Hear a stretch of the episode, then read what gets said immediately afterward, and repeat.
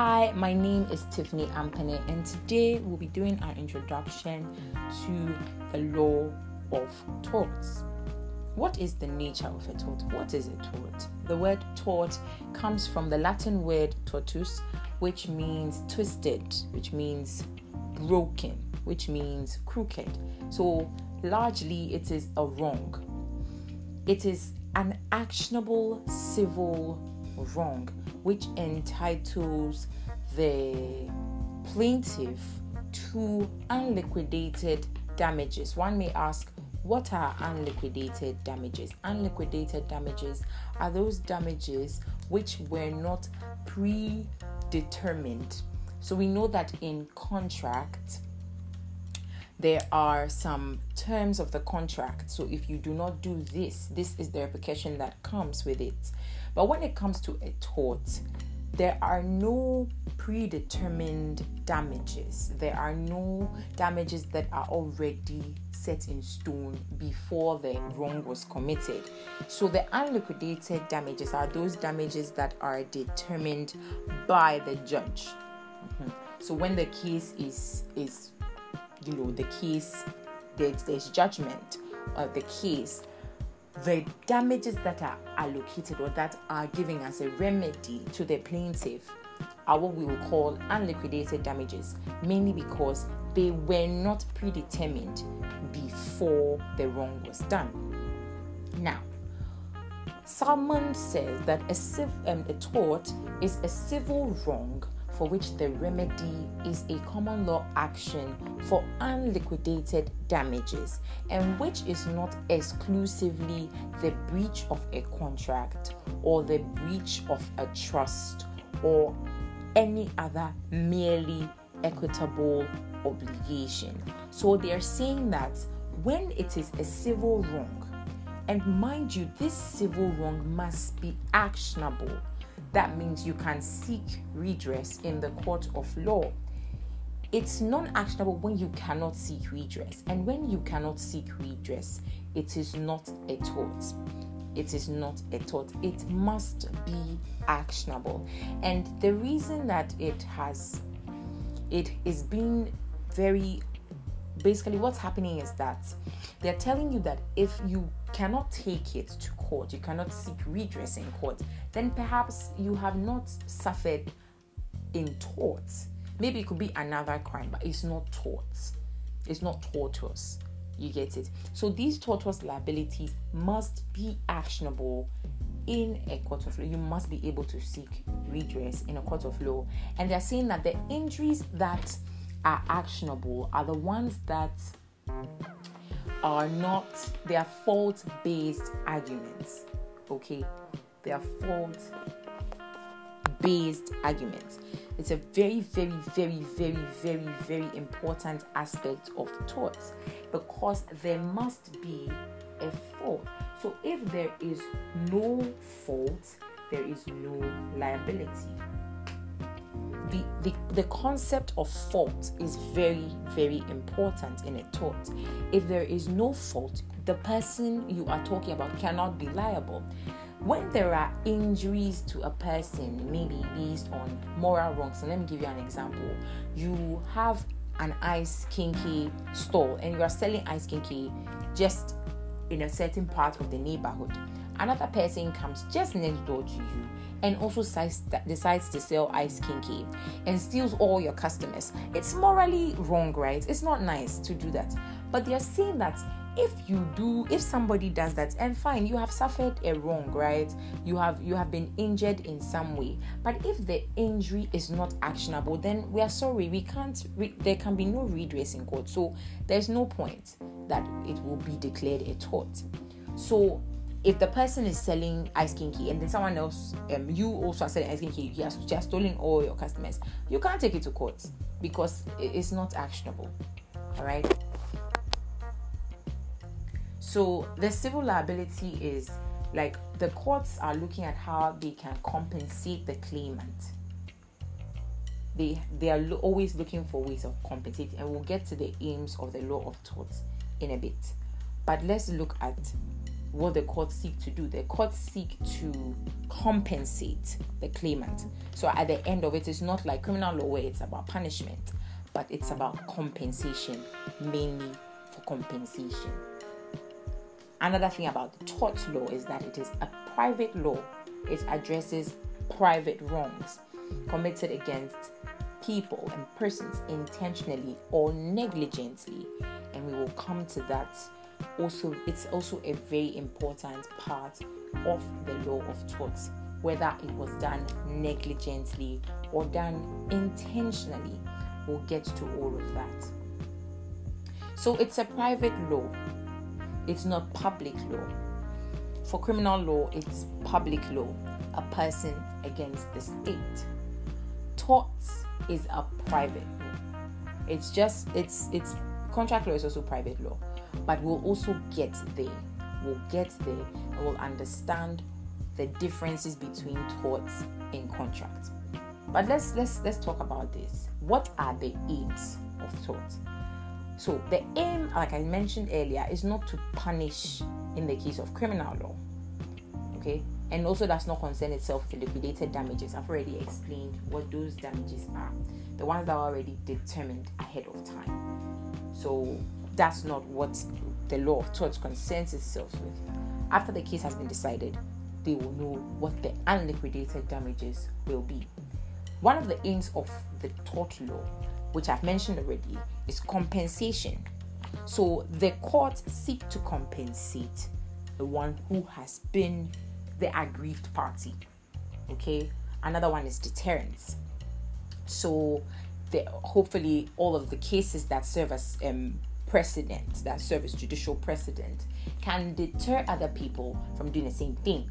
Imagine in a case of defamation, which is which is a tort, when somebody is is is a, a party gets compensated, so the aggrieved party is compensated by the the defaulting party another person will not want to do it because hey if i go and say this thing i've defamed their character have injured their person. So i i can also be made to compensate them. So there is this whole matter of deterrence. Then we have justice also as an aim of tort law. Like and then another thing to also note is i think i mentioned this already is the the, the basis for the law of tort is fault. Okay you must be able to impute fault if you are not able to say that, oh, this is the fault, this is what the person did, then you may not have a case in tort and the tort law. All right, now let's look at also the fundamental basis of that fault. Now, if the person's the person committed the fault negligently, or intentionally, then we can see that we have a case in tort. Now, let's talk about negligence. Let's talk about negligence. So there is a tort that is called negligence, and then there is this basic, basic and fundamental, um, the fundamental basis of torts, which is negligence, and that's what I'm talking about now. Negligence is where the the individual does not desire for the consequences of his act, but he is indifferent or careless as to the consequences. And I'll say this again the individual does not desire for the consequences. He does not desire the consequences of his act, but he is indifferent and careless as to the consequences. So you're doing something without intending to cause damage, but you're not taking care to ensure that what you're doing does not cause the damage.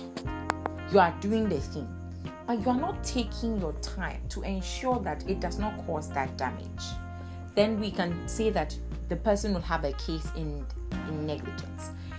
And I'm not talking about negligence as the tort. I'm saying that then the person can say that the person, the the the the, the defaulting party or the defendants was negligent and the fault it's still their fault. They're able to pin fault on them out of negligence not having that duty of care that they ought to have had.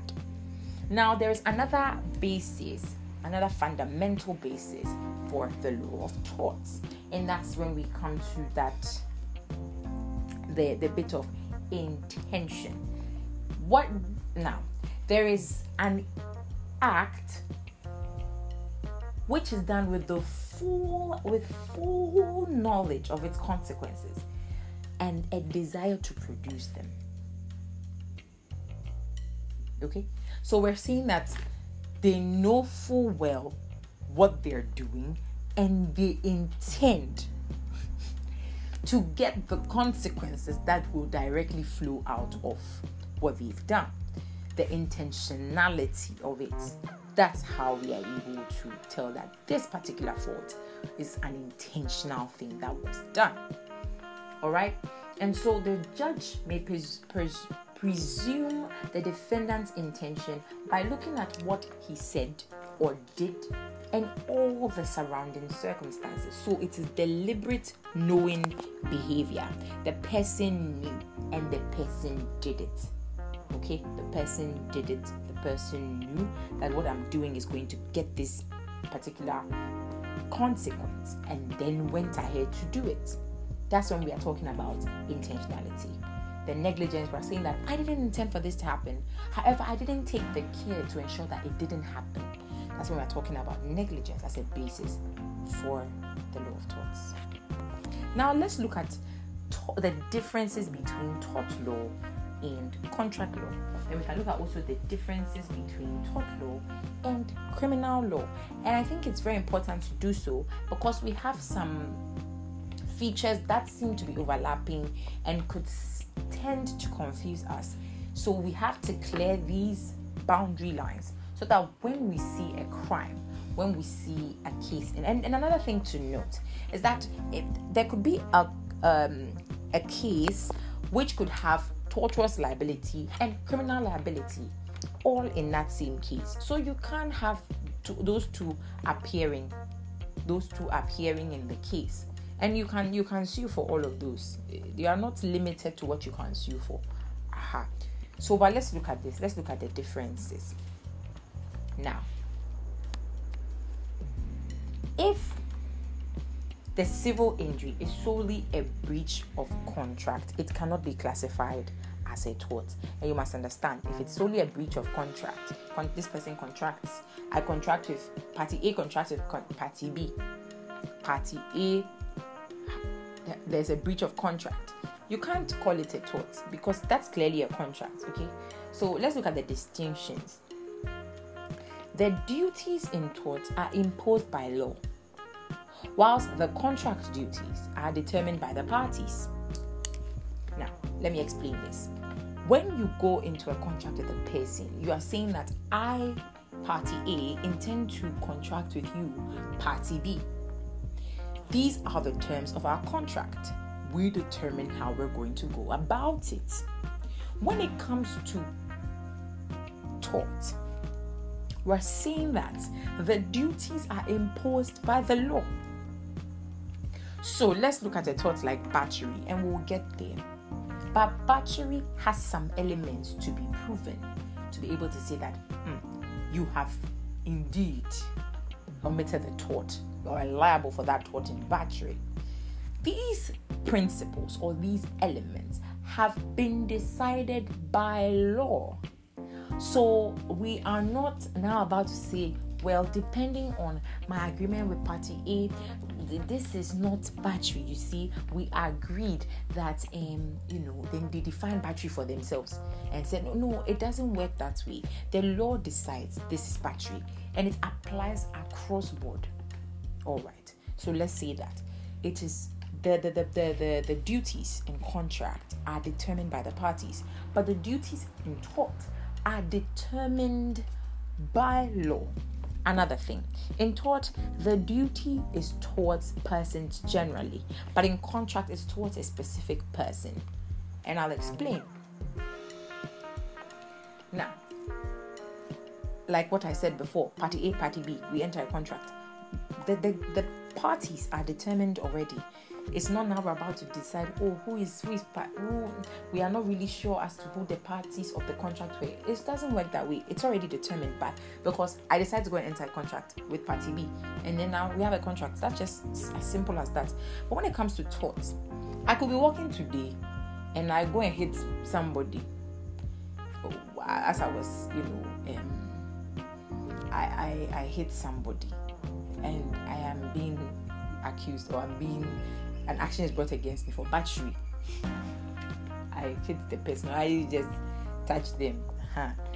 And now battery is now is a crime I'm being accused of, or not crime, sorry, a tort I'm being liable for. Now, when I was setting out in my day, I didn't meet that party and say you today will have an issue so that we'll have a case between us.